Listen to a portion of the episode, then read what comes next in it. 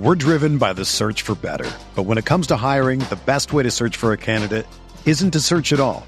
Don't search match with Indeed. Indeed is your matching and hiring platform with over 350 million global monthly visitors, according to Indeed data, and a matching engine that helps you find quality candidates fast. Ditch the busy work. Use Indeed for scheduling, screening, and messaging so you can connect with candidates faster. Leveraging over 140 million qualifications and preferences every day, Indeed's matching engine is constantly learning from your preferences, so the more you use Indeed, the better it gets. Join more than 3.5 million businesses worldwide that use Indeed to hire great talent fast. And listeners of this show will get a $75 sponsored job credit to get your jobs more visibility at Indeed.com slash BlueWire. Just go to Indeed.com slash BlueWire right now and support our show by saying that you heard about Indeed on this podcast. That's Indeed.com slash BlueWire. Terms and conditions apply. Need to hire? You need Indeed. Whether you're a world class athlete or a podcaster like me, we all understand the importance of mental and physical well being and proper recovery for top notch performance. That's why I'm excited that Unifyd Healing is sponsoring podcasts on the Blue Wire Network. Unifyd Healing is a new and super innovative global network of wellness centers powered by Energy Enhancement System, or EE System. If you haven't heard of the EE System yet, then you'll want to listen up. This technology promotes wellness, deep relaxation, purification, and rejuvenation. Wherever you are across the globe, access to a center is easy and affordable. Interested in experiencing the EE System technology for yourself? Go to unifydhealing.com slash bluewire to learn more and find a center near you. That's unified, U-N-I-F-Y-D, healing.com slash bluewire. No material or testimonials on the Unifyd Healing website are intended to be viewed as medical advice or a substitute for professional medical advice, diagnosis, or treatment. Always seek the advice of your physician or other qualified healthcare provider with any questions you may have regarding a medical condition or treatment and before undertaking a new healthcare regimen, including EE system.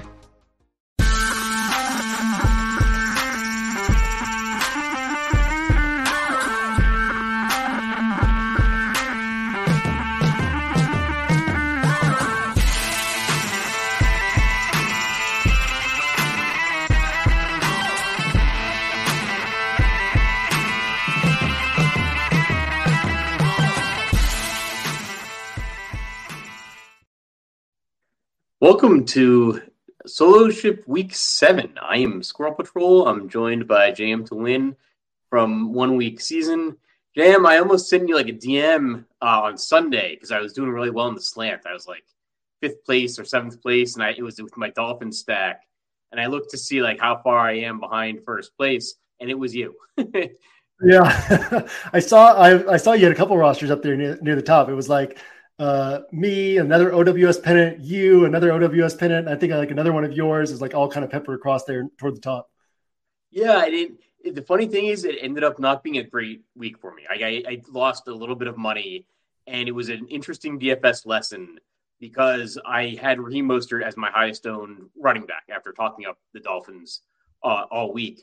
Uh, at I had him at twenty five percent, and he was like fifty seven percent owned. and uh, I think I think you like exceeded fifty percent ownership in the Million Maker uh, and in, in you know single entry contests. So I actually had half the field of the guy that I was you know one of the guys that I was talking up all throughout the week. I think a lot of that just came from I didn't really adjust once uh, Jeff Wilson was announced out. I just said, oh okay, well I'm not going to play Jeff Wilson, and I just I, I really underestimated how popular Mostert would be. Uh, but you know, it ended up being the right call, and then the the Million Maker winner ended up being a, a you know, excellent call with uh, Desmond Ridder. It was a it was a Falcon stack, which I think you you discussed last week was one of your uh, hot takes. Or yeah, yeah, it was. Um, we actually had it was it was my building block on my show with Pete Overzet, and he actually the Million Maker is uh, uses OWS as part of his process, so uh, that was cool to see. And we had um, you know, I I don't I really don't like it when a bunch of people win because of like a a stack or play that I mentioned because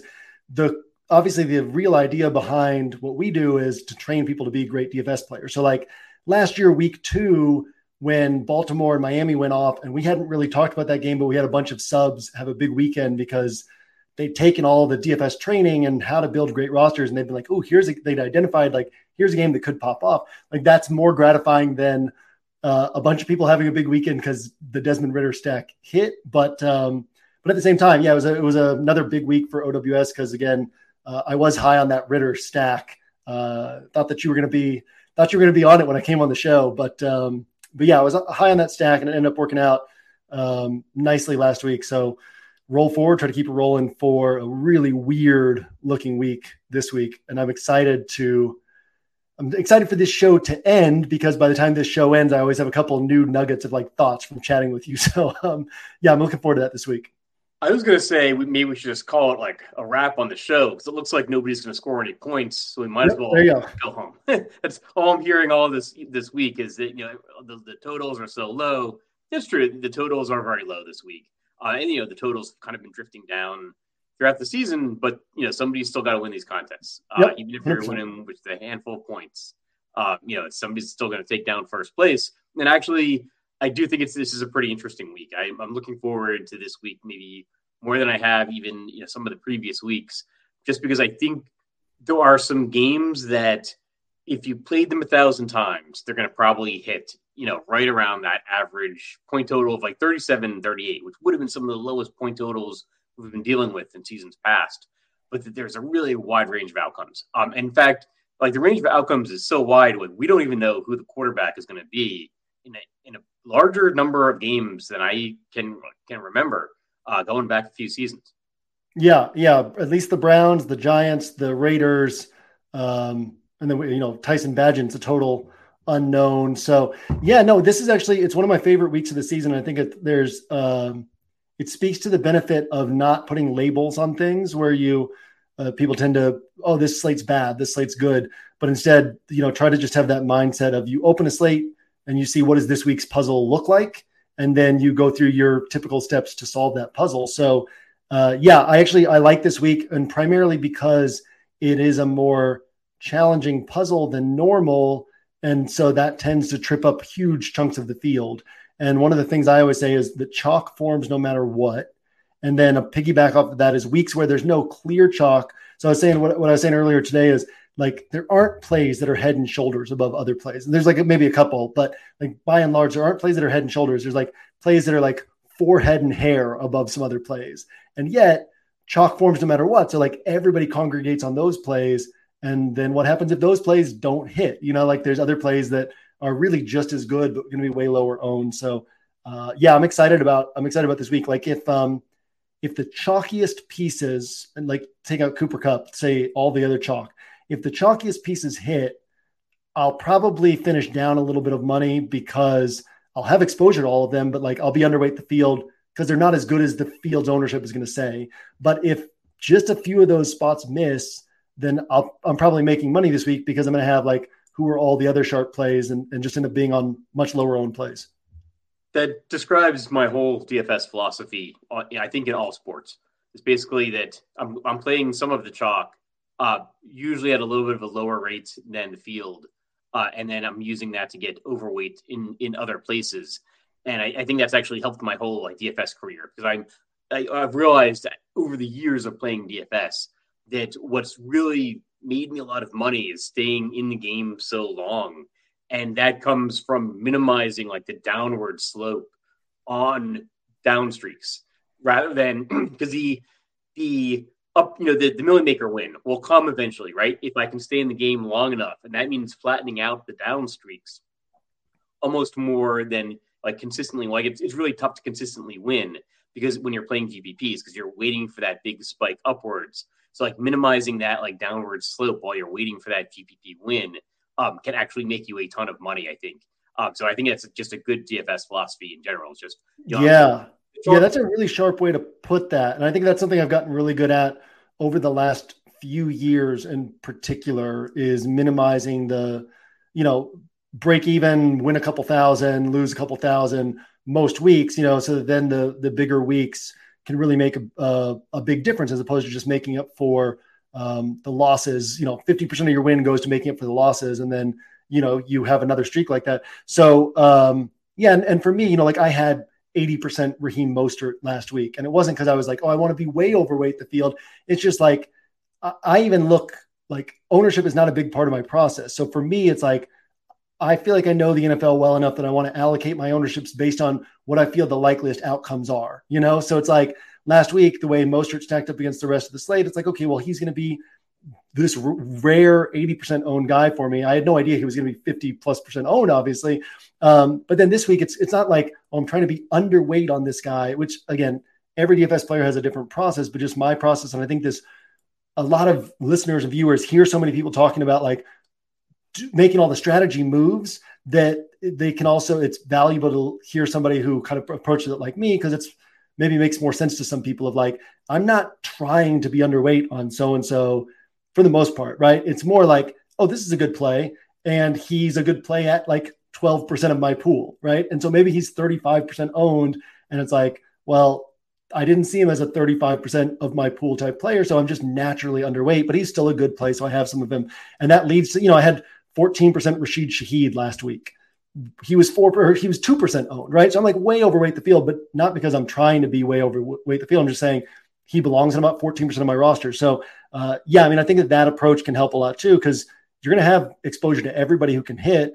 But you know, the the chalk pieces that miss, you're probably most of the time going to be underweight them because they're not as good as the ownership says, especially on a week like this. Yeah. The the term I've used in a couple of my like written content pieces this week is when ownership inevitably consolidates or when ownership inevitably concentrates, right? Because it is going to inevitably concentrate on on a couple of different players, and and sometimes maybe those are explosive players, like you know Raheem Mostert, that's in a great spot, highest scoring offense in the in the NFL. Like sometimes it's going to be like maybe Zach Evans, um, and we don't even know if he's going to touch touch the ball. So maybe like start there in terms of like this week specifically that uh, you know the Rams are down their top two running backs. Top I I don't know how you can't count uh, Cam Akers there, but um, you know Kyren Williams is out. Um, Ronnie Rivers is out. And so it looked like it was going to be Zach Evans. And I, it's always interesting when you have this guy that's like the number one waiver wire pickup in in season long. Um, you know, like how what is his ownership going to look like when he's four thousand on DraftKings? Uh, and I think that might be some place we see his ownership might not end up being that high because I think a lot of people are saying like we have no idea how the situation is going to turn out. Right. Which in those situations that's the time to me that I'll end up being overweight the guy, you know, because if everybody is is like, oh, this guy is in, in, in the back of my mind, I'm like, we really don't know how the situation is going to play out, uh, and we really don't. Like Zach Evans said two days ago that he still doesn't know, like you know, how the usage is going to break down.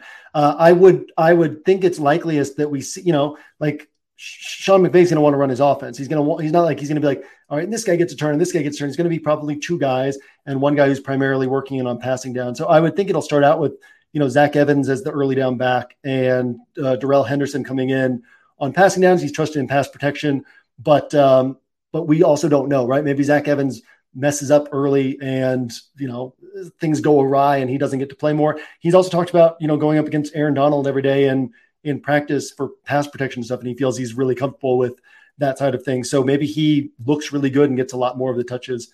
Uh, so yeah, I mean, I think it's an interesting spot because typically I would say, well, I mean, shoot, you got Jerome Ford for eleven hundred more, and you've got like uh, Isaiah Pacheco for a little bit more, and you, you know, there's other places you can go. But then this Rams backfield has been so productive from a touchdown scoring standpoint that you also don't want to miss out if there's the 20 pointer. So uh, my angle on this is every time the Rams backfield has had a good game this year, the Rams wide receiver one has had a good game. Every time the Rams backfield is disappointed, the Rams wide receiver one is disappointed because uh, it's a concentrated offense. Touchdowns are important from the Rams backfield.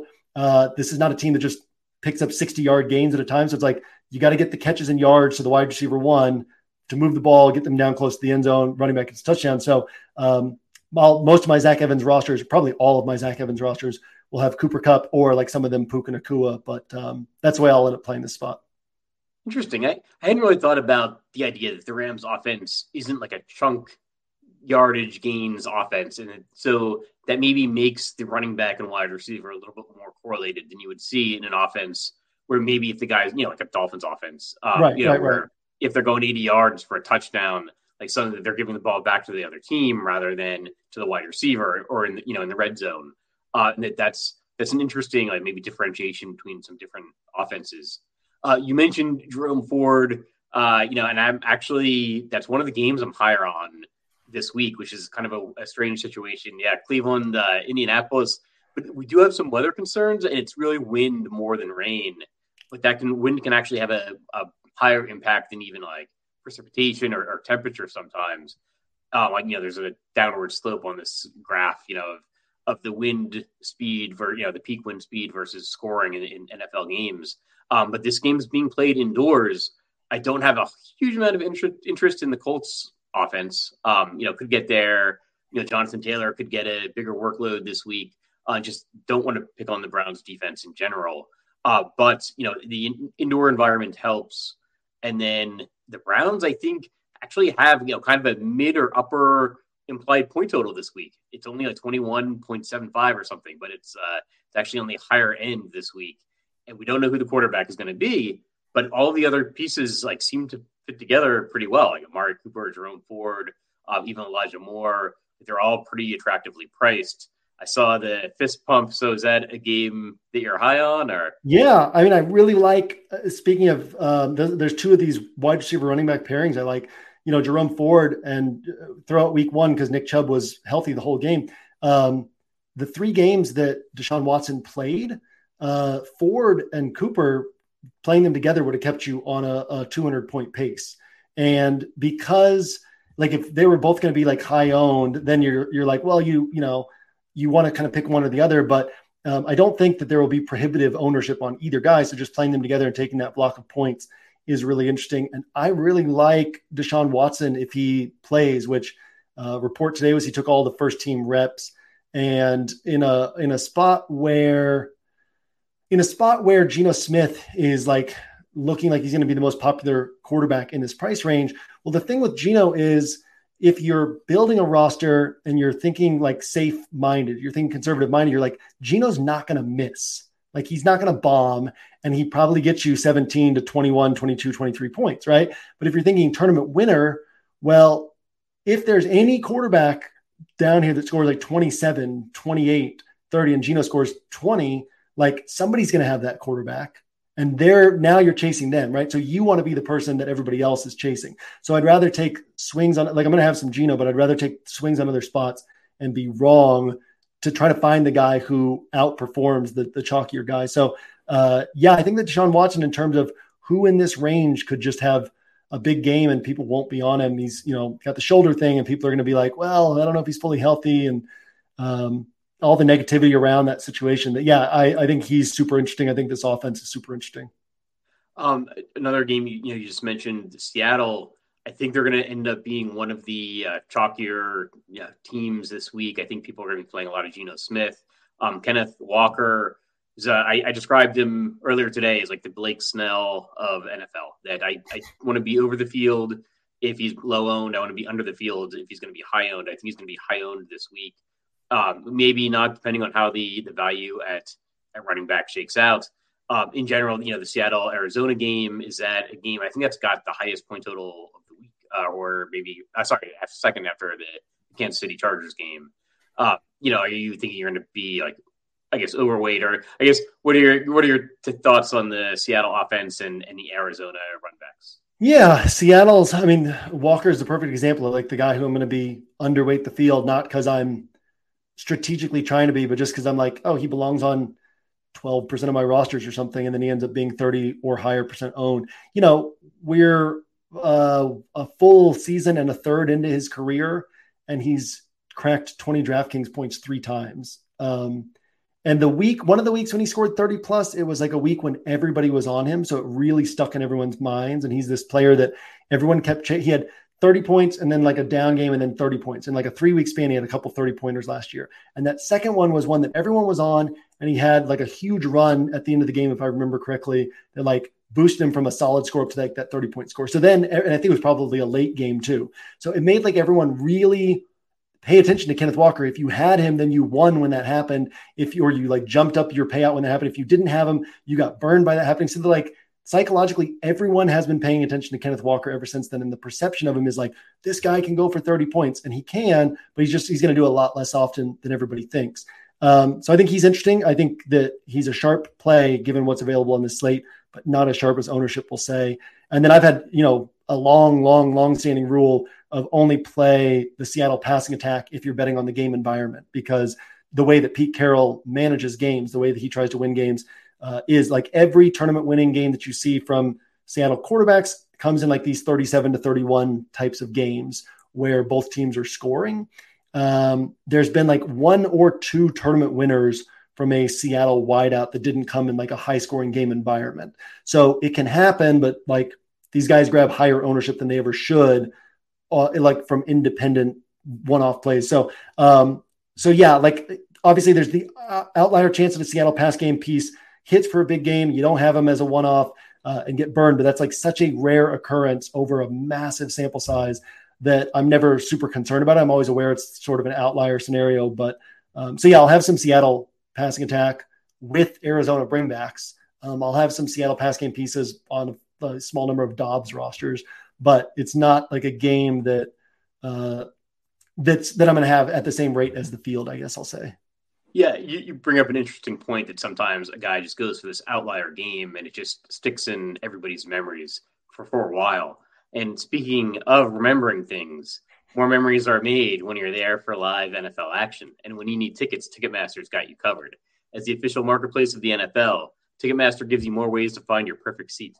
Their interactive seat map gives you 360 degree previews of your section to make sure you have the best view of those pivotal plays. And if your plans change, Ticketmaster gives you more flexibility to sell or transfer your tickets. Plus, mobile tickets make getting in on game day a breeze. You can even customize your Ticketmaster app to rep your team's colors. Find tickets today at ticketmaster.com slash NFL. Uh, so I've, it's starting to make me think throughout the day. I wonder if we're all overlooking something, you know, because I, a team I haven't heard a lot of people talk about this week is the Chiefs, um, which is surprising to me. And, and I, you know, when I took my initial look at the slate, I was kind of thinking the Chiefs offense uh, isn't as explosive this year. There don't seem to be you know, like I mean, I guess you know it's been a year since Tyreek Hill. Just doesn't seem like it's that offense that we remember. I remember more vividly Patrick Mahomes sliding instead of you know running in for a touchdown, right? Um, and they're not putting up these these huge point totals. Mahomes is not putting up these huge point totals.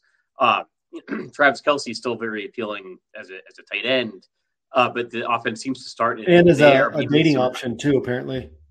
Yeah, um, and uh, and you know maybe Isaiah Pacheco is kind of taking over in the backfield. It looks like, but it's like I I can just play Pacheco or Kelce, and I don't need to spend up for these Chiefs. They have by far the highest implied point total. Um, like you know they're playing at home. It's got the highest uh, game has the highest point total of the week. Like maybe we should just be taking the safety of playing Mahomes, you know, Rashee Rice and a, and a Travis Kelce game stack.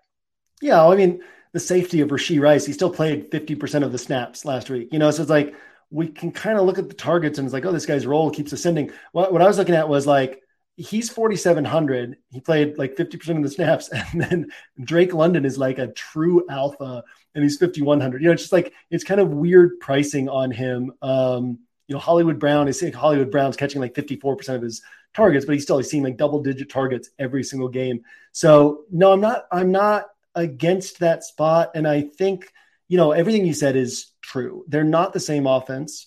Um, but also like, can't they come around? Right. Like their biggest issue has been red zone. And that's a, like, it's a matter of time before that gets solved. And then when that does get solved, the touchdowns get added to one of these guys. You know, who I think is really interesting in that game is Mecole Hardman, who, who's going to be on Mecole Hardman? He's 3,200 and they brought him back because they're like, hey, like this offense is not working. Let's like I'll say like this: if you're Andy Reid, isn't there a chance that on like the first two drives you scheme up like four touches for Mecole Hardman just to like see if that gets the offense going, and get his feet wet? Not to say that he's going to get 10 touches throughout the game, but I just think that that's an interesting piece um, to consider this week. But yeah, no, that that offense is the Chargers are going to try to force them to march the field.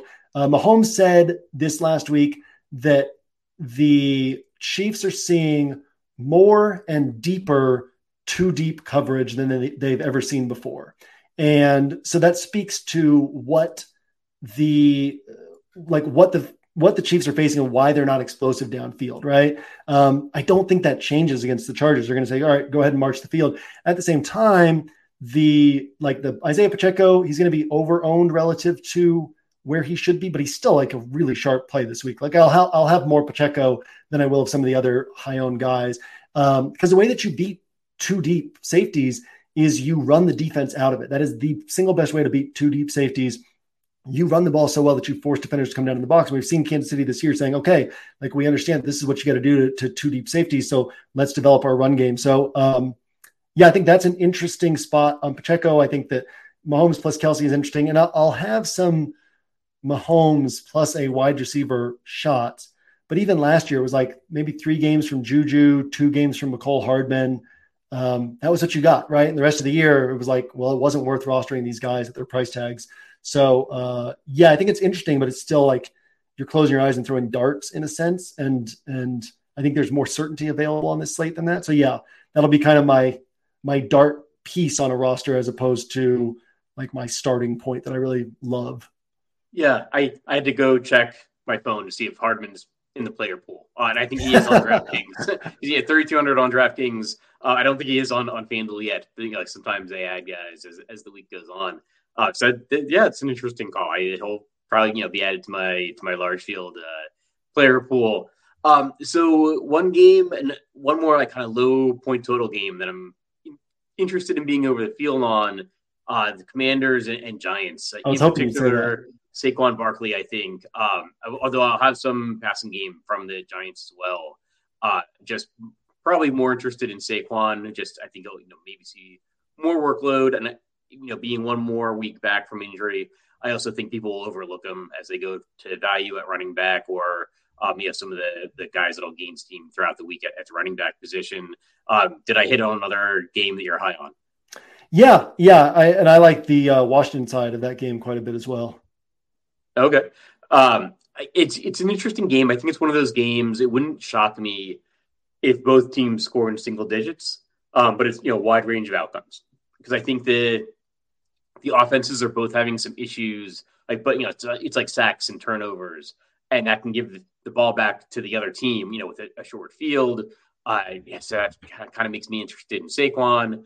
Um, and then, the, but the defenses aren't aren't necessarily that great, right? Like the defenses like the offenses can give up like you know the sacks and, turnovers, um, but the defenses aren't aren't so good that they're going to prevent the other team from scoring. Uh, so yeah, I, I, think we could see a, a, high point total as well. I yeah, would probably be interested in like Terry McLaurin, maybe Curtis Samuel from the Washington side, maybe Logan Thomas if he's healthy. Uh, and and but then you know running it back probably with Saquon. Yeah, Saquon's interesting because I usually avoid him. You know, he has uh, his first game with Brian Daboll, he had 36 points. He has like one other game above like 24, and that was the 27 pointer this year, 26 pointer this year. Like at the same time, if Jacob scores 17 and Walker scores 17 um, and Pacheco scores 17, you know, for a lower price tag, like all of a sudden Saquon scoring 26 actually becomes pretty valuable. So given the state of the slate, uh, that is actually pretty interesting. Um, I'll also toss your way Sam Howell, the um, I think there's a misperception of this Washington offense. Like people still think of it as the the Scott Turner, um, you know, do what Ron Rivera wants you to do and run the ball, and we're going to be conservative and run the ball and play defense. Uh, this team ranks second in the NFL in pass rate over expectation.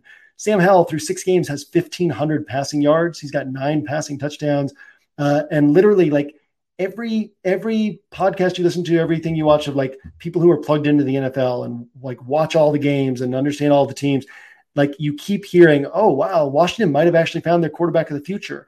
Um, you hear it from inside the building, you hear it from outside the building. Uh, Sam Howell, like he he holds on to the ball too long, waiting to make the big play. He doesn't have like good pocket presence, and that's why he's taking so many sacks. But he's also looking to make the big play, right? And then he's able to do it pretty consistently. So um, Sam Howell, you know, one game, one dud this year. Every other game, 17.2. This is DraftKings scoring 17.2, 21.3, 19.6, 29.4, 18.3. So, uh, yeah, he's really interesting to me this week, stacked up with McLaurin or with Curtis Samuel. Um, and then, yeah, have that, have that bring back of one of those cheap Giants wide receivers or even Saquon Barkley. So you've, you've touched on the Commanders' offense and Mecole Hardman. Um, it almost you know seems superfluous, but like hot takes. Um, anything particular? uh, what was last week? Last week's was pretty good. Last week was uh, we'll be paying sixty seven hundred for Adam Thielen and, and be happy about it. Uh, he posted another monster game at fifty nine hundred last week. Um, I'll go ahead and say that uh, Deshaun Watson's highest scoring quarterback at 6,500 or below on on DraftKings. Okay, I've got something tangential. I mine is uh, I think Davante Adams and Amari Cooper combined for uh, 30 catches and uh, 20 catches and 300 yards. I like um, it. I yeah, like it. So, um, uh, you know, a little bit of a sneak, uh, squeaky wheel narrative with Davante Adams this yeah. week, and that's another situation where we don't know the quarterback. Um, but I'm interested in the offense, along with the Giants, uh, maybe Chicago. Uh, but actually, that game, the the Raiders Chicago game, is a game that uh, you know it, has got a really low point total. But again, another really like wide range of outcomes because we could have quarterbacks that turn the ball over. We could have quarterbacks throw for 300 yards as well. Um, and I think people will be completely off that game. But it it could end up being you know one of the higher scoring games of the week, even if it just hits you know 45, 50 points. Yeah, one thing Tyson Bagent doesn't lack is confidence. So you always like that from a a guy who's going to make the jump from Division Two to starting in the NFL. Uh, is a guy who's going to be confident, like pull the trigger.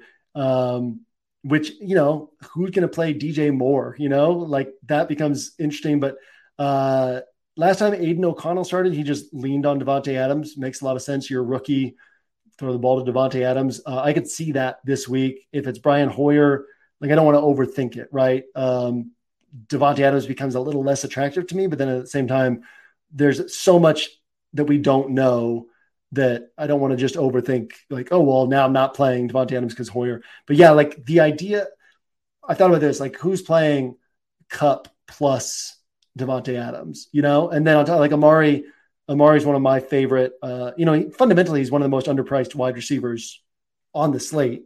Um, and then the uncertainty with the quarterback situation and um, people don't seem to like that. They weren't playing Amari last year either. But uh, uh, like you throw Amari in there, he's he's low owned. He's capable of going for 30 points, and you get all of a sudden Kupp Davante that people aren't playing together, and you get another 30 from Amari, and you're so far ahead of the field on a week where there might not be a lot of 30 pointers. So yeah, there's some fun stuff that we can play around with in terms of uh, what the slate provides, where everybody else is going. You know, based on like, hey, this slate's ugly, so let's all just congregate on the same spots. Um, and we can be like, cool, there's other spots that you guys are not on that that also have ceiling and provides like some really clear pathways around the field toward those top finishes. Yeah. Uh, and then one one more game I think I should mention, you know, Lamar Jackson and, and Detroit. I think Jackson's going to see a lot of ownership. I think Zay Flowers is going to see a lot of ownership. I've seen Mark Andrews listed as like the highest owned tight end.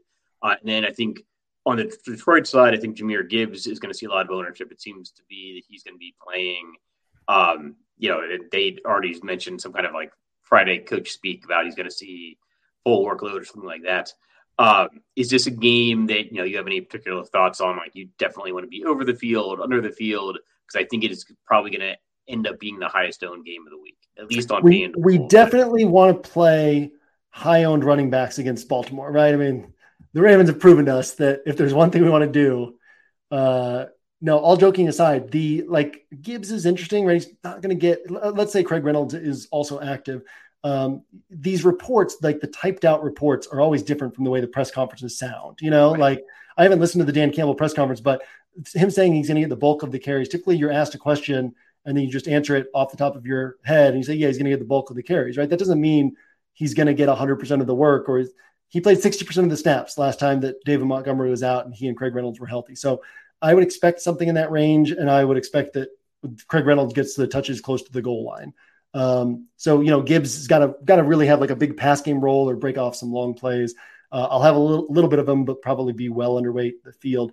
Uh, Lamar Jackson, I, I built, I was building a practice build last night, and it was the first one that I, when I finished it, I was like, oh, I really like this roster. I'm going to put it into some of my reserved contests uh, and it was a Lamar Jackson roster. But I thought that it was like I thought I was being sneaky with it, and then kind of looked at ownership for the first time this morning, and it was like, really, everyone's on Lamar Jackson. So it's a weird spot where all season people have not been playing Lamar Jackson.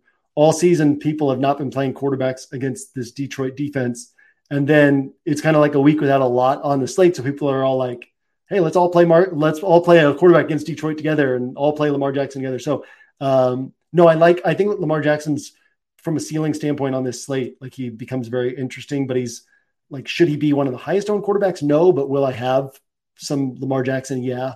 Um, could he be on on some of my single entry builds? Yeah. So um, yeah, that's kind of how I see that spot. All right. So I'm just about out of time. Any any final thoughts on the week? I didn't know that my Sam Howell stuff and and whoever else was hot takes, but uh, I like weeks like that. Hardman's not even in the the FanDuel player. Hard, Hardman's uh, Hardman's that was a hot take.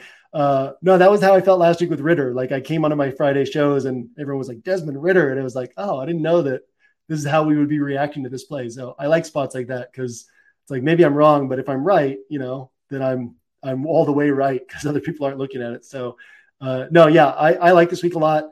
Um, final take, final thoughts is if you're watching, and listening, take take the labels off. Don't don't head into this week being like, oh, this slate's ugly, because what that leads to you doing is being like, it, you tell yourself you can't see the slate, and you just end up on the same plays as everybody else. So recognize that this slate has like, like I said, spots that are like forehead and hair above other spots, which means that that gives a lot of opportunity to play around with with different high upside spots, which I think that this show probably helped you find some of those um, for sure. So yeah, that's my thoughts. Yeah, I'll just add. I think it's it's an interesting week for single entry to really get different. Like a lot of times in single entry, I'm saying, well, it's it's a good week to go with you know the chalker plays and one one difference. I think this is a good week to maybe really get off the board in single entry, you know, even in single entry, um, because I think like you know ownership will inevitably concentrate in a couple of different places, and we really have no idea this week. You know, only ten games on the slate, only twenty teams, and there's low point totals across the board. Uh, and so we really don't know what's going to hit, but something will. Like, so don't be afraid to, to get different this week. Uh, that'll do it for week seven of Soloship. We'll see you guys next week.